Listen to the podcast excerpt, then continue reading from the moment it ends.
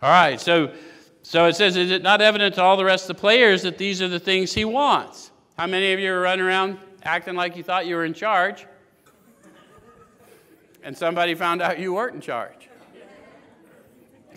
That's what they're talking about. And do not his actions make each of them wish to retaliate, snatching all they can get out of the show? How many of you found a whole bunch of humans all thought they were in charge? And you're all in charge of the same event with a different opinion. Is he not, even in his best moments, a producer of confusion rather than harmony?